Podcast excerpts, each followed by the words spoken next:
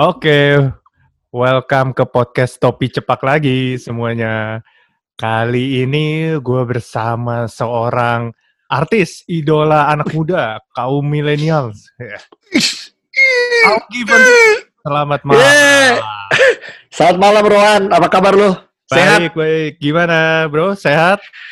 Eh, harus sehat, walaupun eh, kantong kurang sehat, tapi tetap bersyukur aja ya.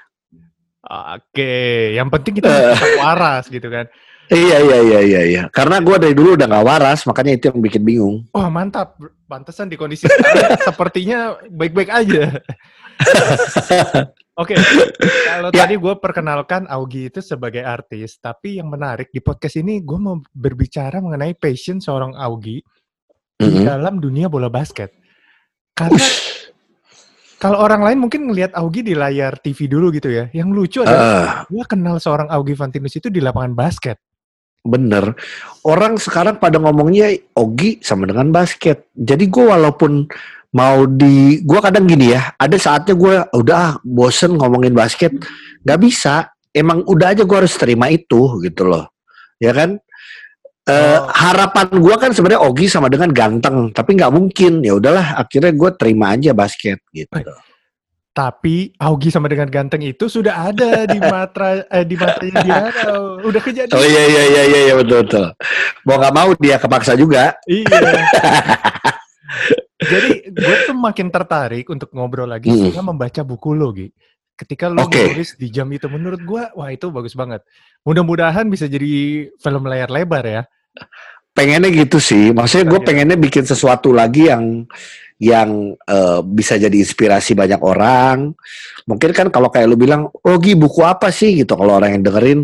Ya karena eh, jujur thank you banget Rowan adalah teman gue yang sangat support waktu gue lu udah baca buku itu. Terus tahu eh, perjuangan gue dan teman-teman waktu eh, di timnas basket putri SEA Games dapat medali perak setelah eh, 18 tahun nggak dapat medali. Jadi menurut gue eh ya buat gue sih gue pengen ngelakuin hal yang baik aja yang kita bisa lakukan buat eh, Indonesia, buat siapa pun bahkan nggak usah terlalu besar sih buat orang di sekeliling kita aja gitu. Nah, Mm-mm. ini menarik nih. Jadi, mungkin banyak pendengar di sini juga yang penasaran gitu Iya. kan. Gimana sih Augie bisa mulai ke dunia basket? Kalau gue, gue udah Mm. kenal dan udah baca bukunya. Tapi Iya. mungkin bisa cerita sedikit, Gi. Semenjak kapan tepatnya seorang Augie Fantinus itu mulai jatuh cinta ke dunia bola basket? Apakah Eh. dulu ketika lahir di California dulu ya? Asik asik. Di Amerika Iya. sana? California Fried Chicken ya. Oh iya. Iya. gue mau jawaban panjang, jawaban pendek. Kalau jawaban pendek, lu beli bukunya aja. Jadi udah lu beli buku beres ceritanya ada di situ.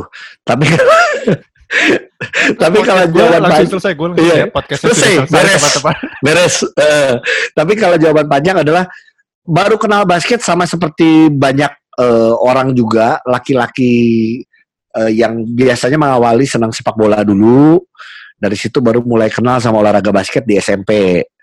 Jadi SMP gue baru kenal basket. Setelah itu dua olahraga itu gue jalankan sampai hari ini.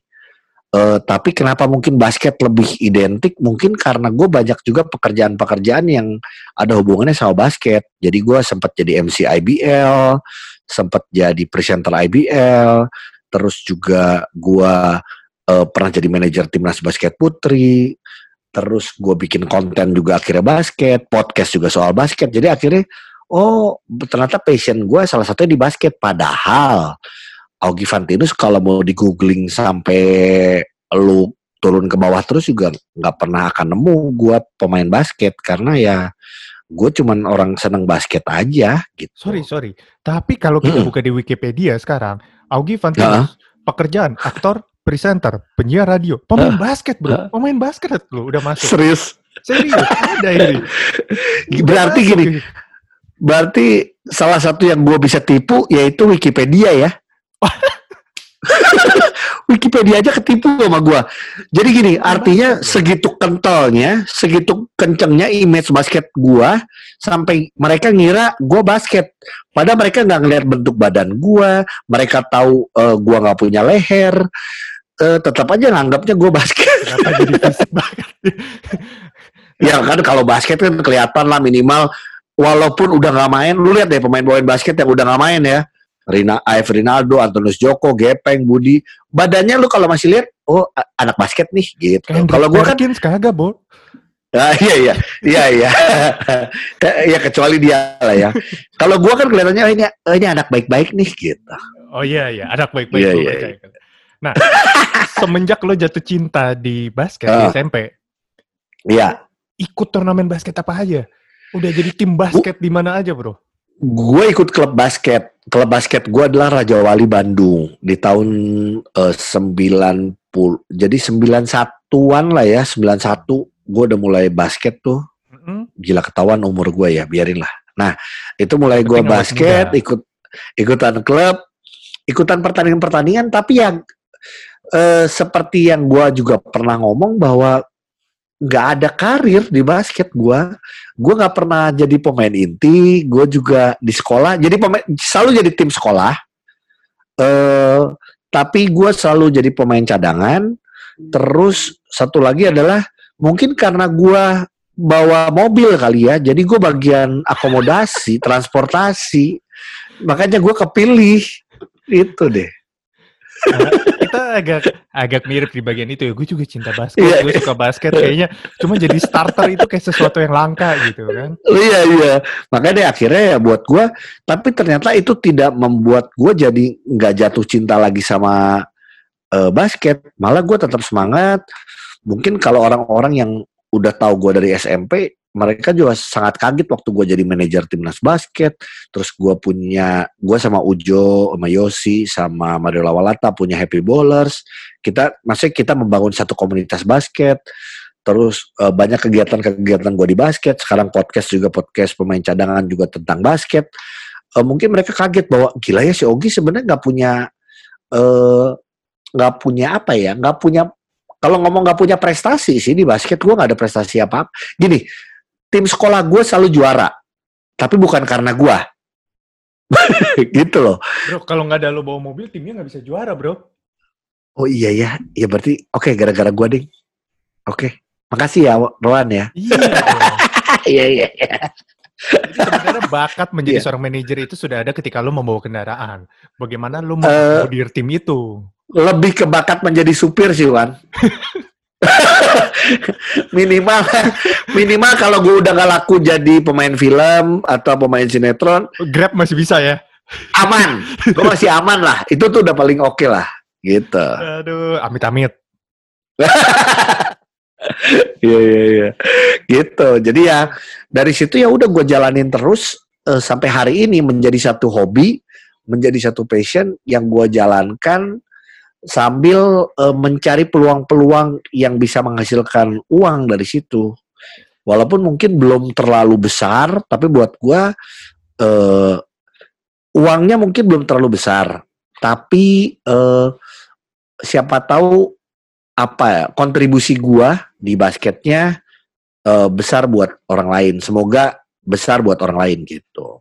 Ini yang menarik ya. Jadi kalau gue boleh simpulin, Gi. Jadi Hmm. mana kecintaan lo ke, terhadap dunia basket ini mau lo Mm-mm. coba sebarkan gitu. Lo mau mencoba berkontribusi di dunia basket karena lo suka banget basket, itu passion lo. Ya.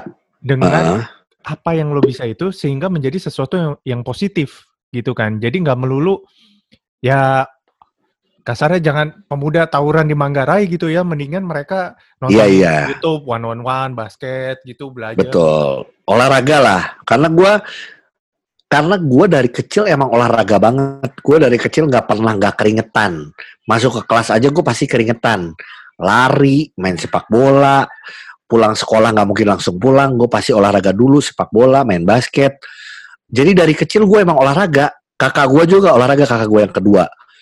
Eh, jadi buat gue, eh, gue menghabiskan waktu semuanya olahraga gitu. Malah gue dulu kalau cerita gue pernah punya mantan pacar dulu ya, zaman dua-duanya olahraga. Satu main volley, gue main basket. Pulangnya gue main squash, dia main squash. Beresnya lagi Gokil. main apa lagi. Jadi yang eh, emang kita ngabisin waktunya olahraga gitu.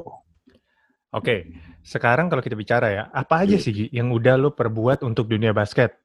Kalau sepengetahuan gue ya, uh, menjadi supir tim sekolah itu udah. Iya, Nah, udah. Habis itu menjadi apa? Entertainer di dunia basket dengan Happy Ballers itu udah, gitu kan? Udah, udah dijalani dari dua dari 2011. Ya, yang walaupun begitu Ya. datang semua orang langsung lihatnya Mario Lawalata, Maria Serena. Iya, Maria ya? Serena. Iya, kekecilan. Tapi itu itu udah jalan gitu. Itu menjadi salah satu Mm. icon uh, Iya. entertainer di dunia basket gitu. Kalau di luar negeri sana banyak gitu yang lain. Nah, Happy Iya. Ballers itu termasuk salah satu icon atau malah cuma satu kayaknya icon entertainer basket di Indonesia. Eh mungkin ada lagi tapi belum terlalu kedengeran ya karena kalau setahu gue sih kayak si Kemal Palevi segala bikin apa namanya shooting stars atau apa tapi mungkin belum konsisten kali ya karena kalau Oh. Ka- beda mungkin beda-beda. Mereka bikin apa kalau kita happy ballers kan kita bukan bikin tim sebenarnya bikin komunitas saja. Supaya teman-teman yang pekerja seni punya eh, waktu untuk berolahraga ya di happy ballers gitu. Oke. tujuannya simple Terus sampai uh, jadi manajer timnas itu luar biasa sih. iya. Menurut gua untuk seorang yang gini lah, orang bisa menjadi pemain basket yang jago gitu ya di klub, bisa Iya. ngangkat piala dan lain-lain. Tapi untuk menjadi manajer timnas menurut gue itu luar biasa karena it's not about basketball skill anymore gitu. Itu gimana kecintaan lo, Iya. komitmen lo segala macam. Dulu udah merit kan ya pas jadi itu? Iya. eh baru merit betul istri lagi hamil anak pertama betul Oh, tapi hubungan baik-baik aja kan ya? Baik-baik. Support support banget. Walaupun gini eh, kalau mungkin lu udah baca juga bukunya gue ceritain adalah waktu gua ngambil keputusan untuk jadi manajer istri gue lumayan kaget. Ya kan? Gue ceritain di situ tapi akhirnya support 100% dan Iya. buat gua tadi lu udah sebutin semua bahwa untuk ngambil satu keputusan butuh satu passion, butuh satu keberanian, satu bu- butuh satu komitmen. Mm-mm. Karena eh pada saat gua ngambil keputusan untuk jadi manajer timnas basket putri SEA Games, pertama basket itu kalau untuk SEA Games itu adalah event terbesar. Karena hanya di SEA Games lah kita bisa meraih medali. Karena kalau Asian Games udah jauh. Eh, jadi gue menganggap ini bukan pekerjaan sampingan, bukan side job, tapi gue menukar ini menjadi main, Main job, job. gue. Side jobnya jadi eh, pem, pre- eh, presenter, kerjaan entertainment jadi side job. Itulah yang membuat gue sempat cerita juga di buku gue tidak meng- tidak mengambil banyak pekerjaan pada saat itu. Bahkan ada ada pekerjaan yang gue eh, sisihkan. Waktu itu gue harusnya main di sitkom kelas internasional net itu harusnya gua. Ya, tapi betul, akhirnya gua harus lepas itu. Walaupun setelah itu gua ngelihat bahwa gila ini sitkomnya panjang loh berapa tahun. Kalau dipikirin duitnya anjir lumayan banget. Cuman kan buat gua ternyata semuanya terbayarkan dengan medali perak. Betul. buat gua medali iya medali perak 8 jadi mungkin kalau buat yang dengerin yang bukan anak basket gua boleh cerita dikit kenapa gua begitu bangga. Karena terakhir Indonesia dapat medali perak eh dapat medali aja. Mi- minimal berarti perunggu itu tahun 97 artinya waktu gue pegang 2015 adalah 18 tahun sebelumnya. Mm-mm. akhirnya di 2015 gue bisa dapat gak cuman perunggu tapi perak. Nah perak ini adalah prestasi terbaik eh, basket putri Indonesia. Karena putri tidak pernah dapat emas. Paling bagus perak. Nah itu tahun berapa Gi? tahun 91 artinya 24 tahun sebelumnya dari 2015 itu yang membuat gua wah gua gua bangga banget dan sampai sekarang buat gue itu yang nggak pernah bisa gua lupakan gitu. Iya, apalagi karena ya itu Wan tadi lu cerita gue supir supir tim sekolah istilahnya ya terus gua pemain cadangan gua di klub pun tidak pernah jadi pemain inti tidak pernah jadi pilihan utama tapi eh, sejak 2015 gua boleh banggain ke mereka gua punya medali perak gua bawa timnas putri Indonesia dapat medali Nah, perak gitu kan. ya Dan itu gitu. juga untuk gua berdiri di podium tuh gila sih Wan Nah. Bukan gue bukan atlet. Masalahnya gini, kalau atlet udah terbiasa melihat podium, udah terbiasa nge- mungkin eh, lihat apa uh, pemain-pemain Raya, eh, bendera gitu ya. iya. Heeh. gue nggak pernah jadinya buat gue pada saat eh, kita jadi eh, urutan dua medali perak tuh wah gila sih gila deh apalagi kalau gua nggak salah ingat itu juga apa momen menangnya itu kan juga bukan dalam kondisi udah unggul jauh kan itu seingat gua. Itu juga Iya. deg-degan itu.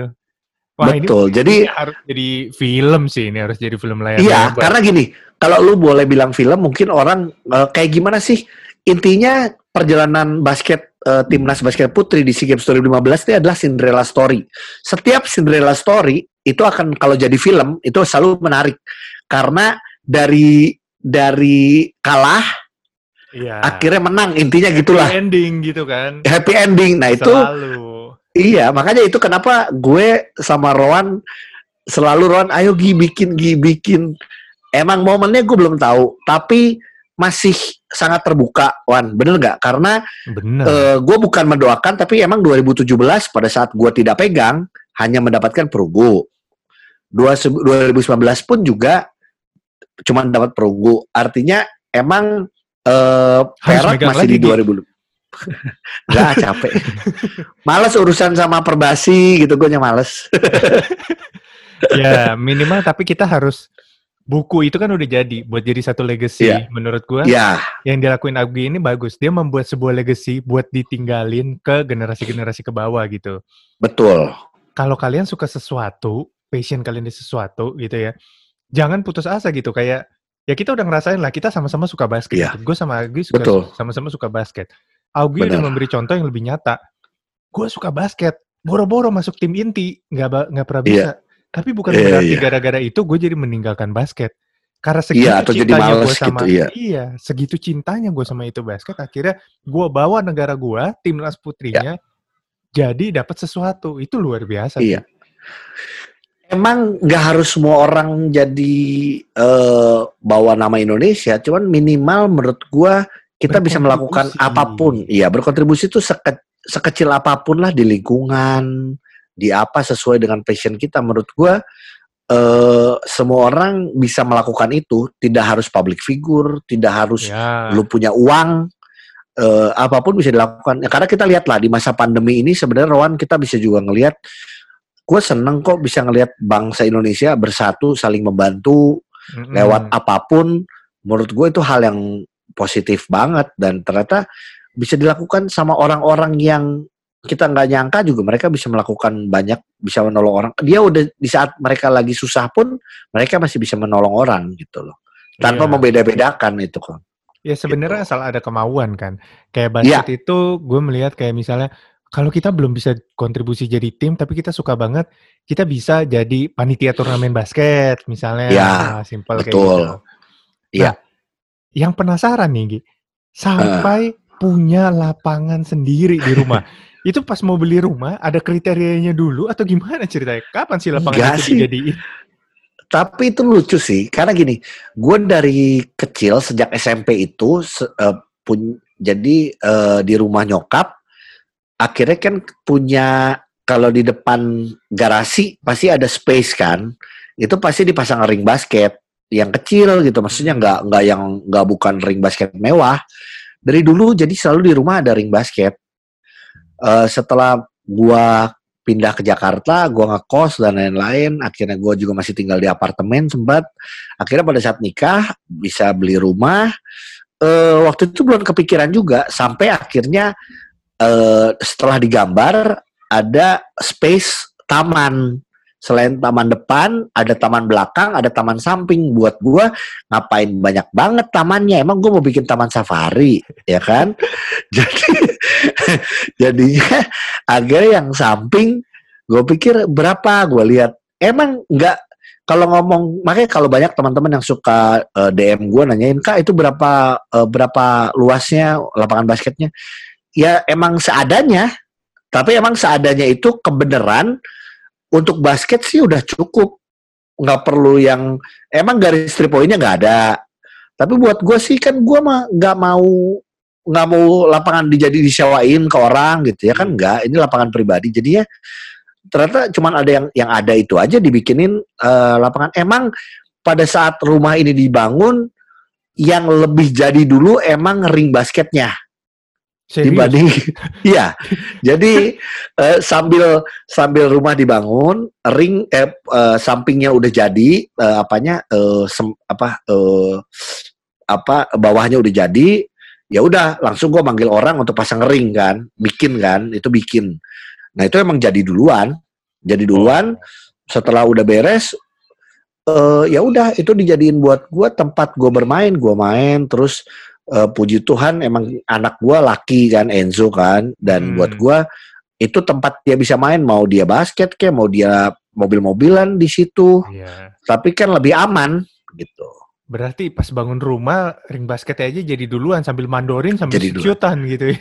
jadi duluan betul betul gitu tapi emang waktu itu belum di mural belum digambar sampai sebenarnya digambar tuh pada saat eh gue mulai bikin konten Eh, bukan bikin konten. Sorry gue foto-foto dulu. Jadi kan gue foto tapi terus gue ngeliat kenapa tembok gue begitu polos ya kayak kayak kosong aja gitu. Sampai akhirnya kepikiran lah mural. Makanya mural pertama gue waktu itu Jordan kan eh, Hmm. karikatur Jordan.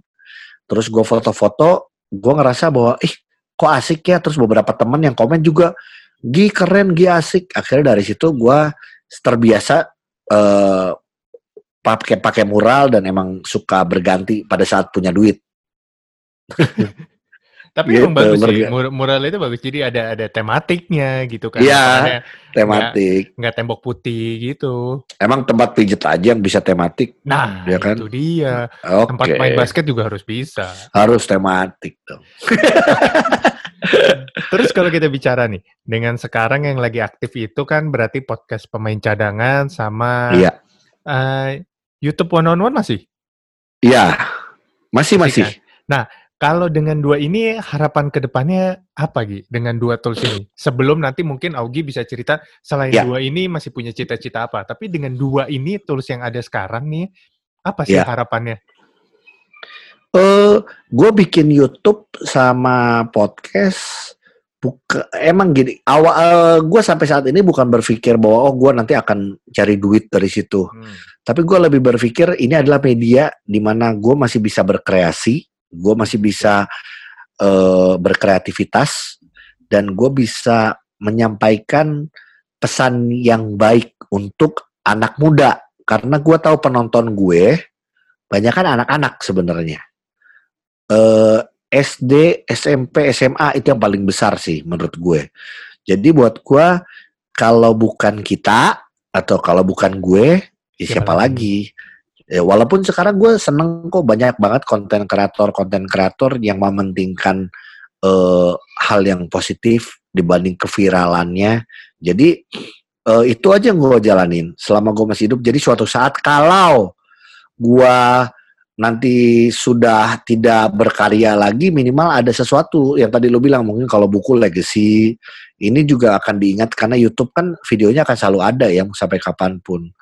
Atau nanti mungkin Enzo akan jadi penerus one on one Iya. mungkin ya kan kita nggak tahu gitu. Nanti di masa-masa zaman berikutnya. Jadi ini cuma jadi media aja tapi emang eh, YouTube segala macam nih sosial media ada peluangnya ke bisnis ada peluang untuk bisa mendapatkan eh, keuntungan dalam bentuk materi.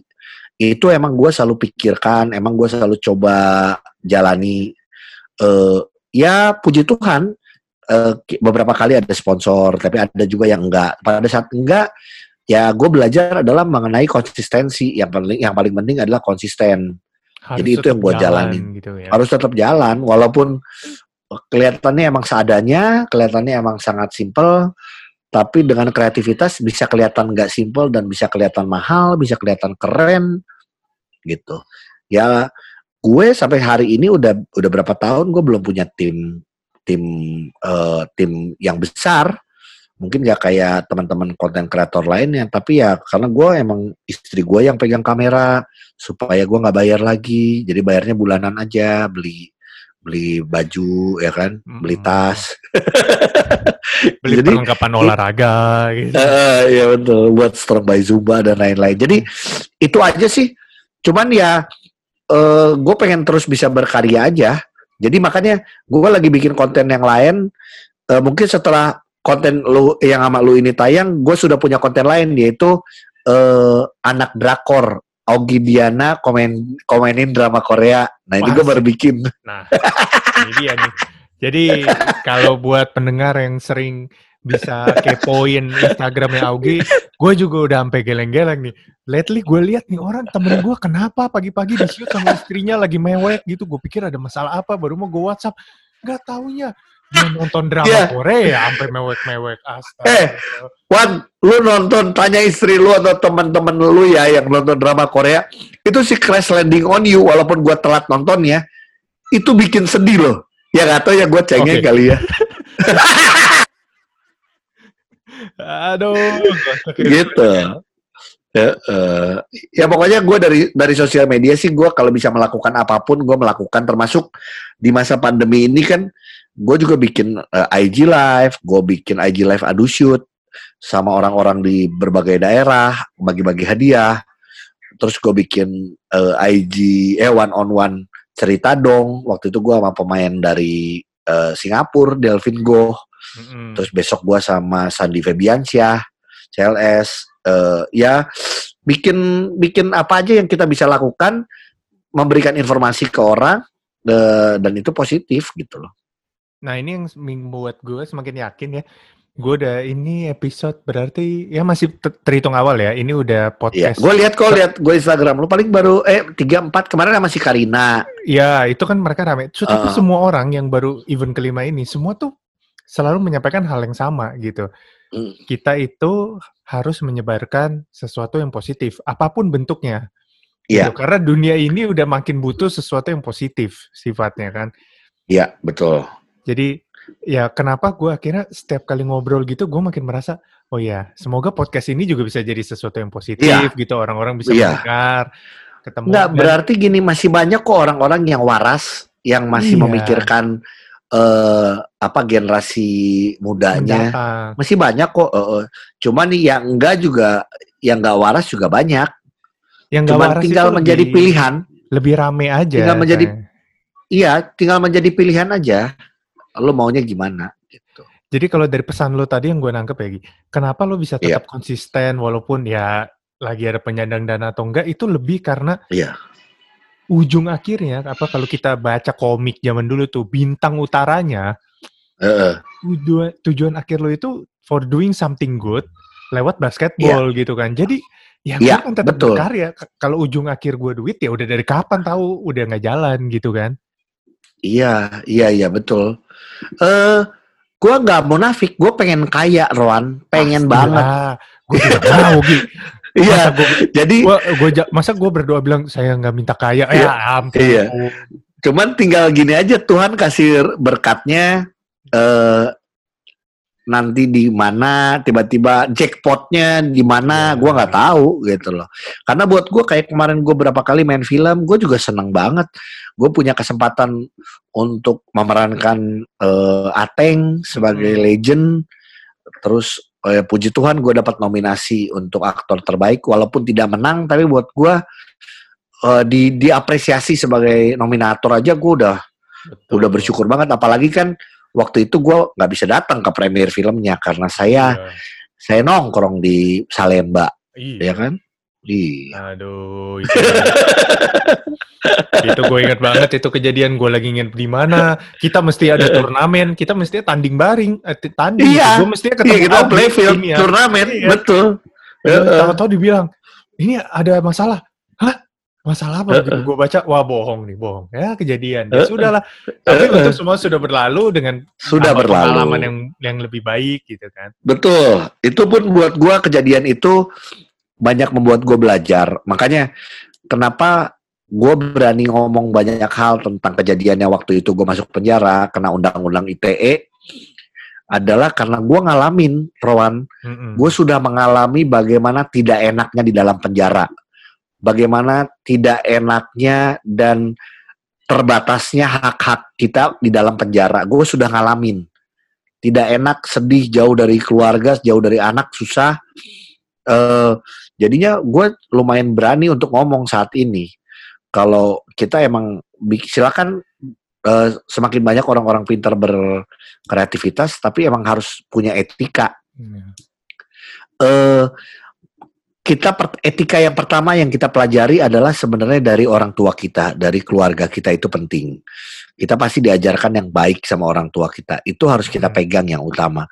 Berikutnya adalah uh, dalam hal kita bergaul sama siapa pun, kita tahu kita yang memilih teman kita yang terdekat, semi dekat, dekat aja, nggak perlu dekat, kenal aja, itu kita yang nentuin dari situ menurut gue kita akan tahu mana yang kita butuhkan dan belajar tentang uh, disiplin, belajar mengenai etika, belajar mengenai uh, apresiasi, penghargaan, mengenai mengasihi, belajar untuk bersyukur. Dari hmm. situ semua sih kalau menurut gue ya, gitu. Oke, ini menarik. Nah, ya. Ini nggak kerasa kita ngobrol nih udah 30 menit lebih. Huh? Dan Next ya mungkin yeah. kalau okay. minat lagi kita akan adain lagi gitu ya sesi bersama Ogi. Tapi Gi di yang yeah. episode kali ini. Sih boleh. Eh, episode yeah. kali ini kalau gue boleh minta yeah. pesan untuk penutup untuk orang-orang yang sedang mengejar passionnya mereka apa Gi? Pastikan dulu passion kita apa. Cara untuk mengetahui passion kita adalah kalau gue simple lu suka sesuatu, lu melakukan sesuatu itu eh, tanpa disuruh, lu melakukan itu bisa berjam-jam eh, dan lu tidak memikirkan eh, balasan. Dalam arti kata bayaran atau apa itu passion dulu menurut gue. Tahu itu dulu. Karena semua passion bisa menghasilkan uang gue yakin gitu. Itu dulu uh, lu pastikan dulu tak ketahui dulu passion lu apa. Setelah itu uh, belajar belajar dari semua orang. Satu yang berpengalaman. Kedua, yang berpengalaman tuh nggak harus yang lebih tua dari kita, yang mu lebih muda dari kita pun banyak yang pintar-pintar pengalaman secara teknologi juga banyak yang lebih malah kita kalah mm-hmm. gitu. Jadi ya belajar dari mereka. Jadi selalu belajar sih, jangan pernah cepat puas. Terus gue selalu ngomong juga adalah kita ketahui goals kita apa. Setelah kita punya passion, kita tahu goals kita apa. Mau goalnya apa? Mau apa? Kayak gue tadi lu udah nanya, goal gue cuman sebenarnya gue bisa ngasih sesuatu yang baik sama orang, bisa tersimpan sama orang, orang ingat apa yang disampaikan sama gue karena itu baik, gue itu udah cukup gitu. Eh, goals bisa macam-macam artinya goals yang utamanya apa prioritasnya hmm. mau lu bagi jadi berapa goals it's okay. Tapi lo akan tahu mana yang lo mau raih dulu gitu loh. Oke. Okay. itu sih kalau buat gue. Oke. Okay. thank you Givantinus. Thank you Rowan. Thank you banget. Pendengar topi cepak, topi cepak. kita kiri dulu hmm. sampai di sini. Sampai ketemu di sesi berikutnya